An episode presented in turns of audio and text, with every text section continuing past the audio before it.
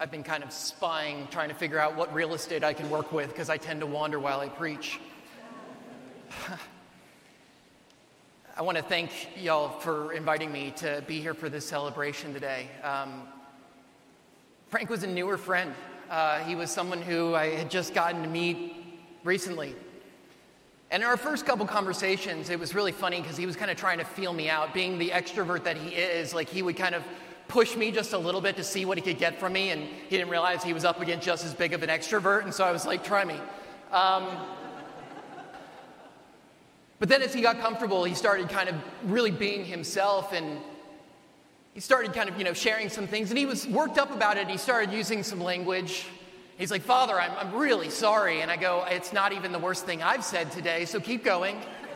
Um, I always appreciated his candor and the way that he was willing to be himself to the maximum of his ability wherever he was.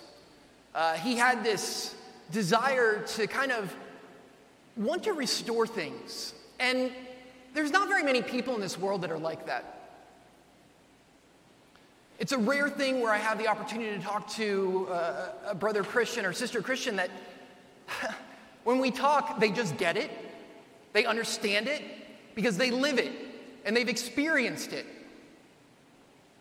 And such was the case in every conversation that I had with Frank. In fact, he would always be like, I've taken way too much of your time, Father. I'm like, actually, I really appreciate this conversation because usually I'm the one who's having to dominate the conversation, and such was not the case with Frank.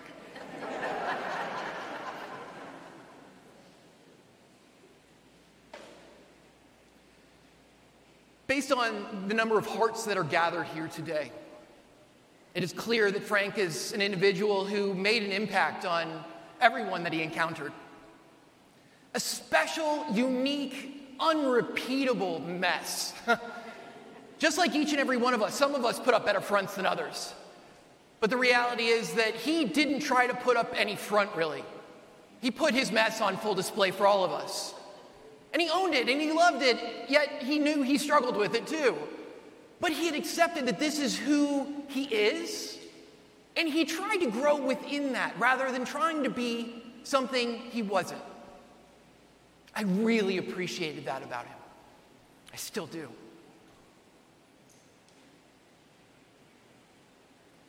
Ironically, one of the last conversations that he and I had, I was getting ready to give a talk on grief about a month back on a Monday evening. He was so excited to be at this talk about grief. This is showing kind of what a weirdo Frank was. Like, he was excited about going to a talk about grief. And that evening when he wasn't there, I just kind of thought to myself, I can't imagine why he would not have been there, given what he was sharing. Given that he couldn't be there that evening, but I know he's here now. I'm going to share a couple of those important details that came from that since it's now pertinent information for all of us gathered here. It's kind of funny. Historically, grief is something that Americans are not really good at. In fact, from the year 1917 going forward, Sigmund Freud had published a book on grief. The American way was let's not talk about those who have left us. And it's an attitude that really has prevailed even 100 years later. We're just now finally learning that the only way to truly process grief is to talk about what we're feeling. You've got your various models that are out there with all kinds of titles to try to apply something that sort of makes sense on paper to something that makes no sense within our hearts and minds. And it's kind of this emotional smoothie that you can't really tell what you're tasting when you're feeling it, but you know it's in there. The way that we process this heaviness that everyone is feeling in this room is today is the day where you get to share all the stories about Frank. Today is the story, today that you can tell the stories that, well, now he can't interrupt you. You might even get a more realistic version of the story. But what really is happening is that we get to unite our hearts in those joyous stories that allow us to remember who this incredible human was, how they changed each and every one of our lives in some way. This is the hallmark of Christianity. It's largely about the hospitality that we afford. I remember in one conversation, he was like, I really hope I get to see this studio of yours where you make all your videos. I go, I'm going to be honest with you, I'm a complete slob. So what you see on camera looks really lovely. I said, but there's, it's unlikely that you will ever see that space. And he goes, no, I mean, it's, it's not a big deal. I go, I believe in hospitality. And when I said that, he goes, that makes so much more sense. He knew that hospitality is the core of what each and every one of us bring to every encounter that we have.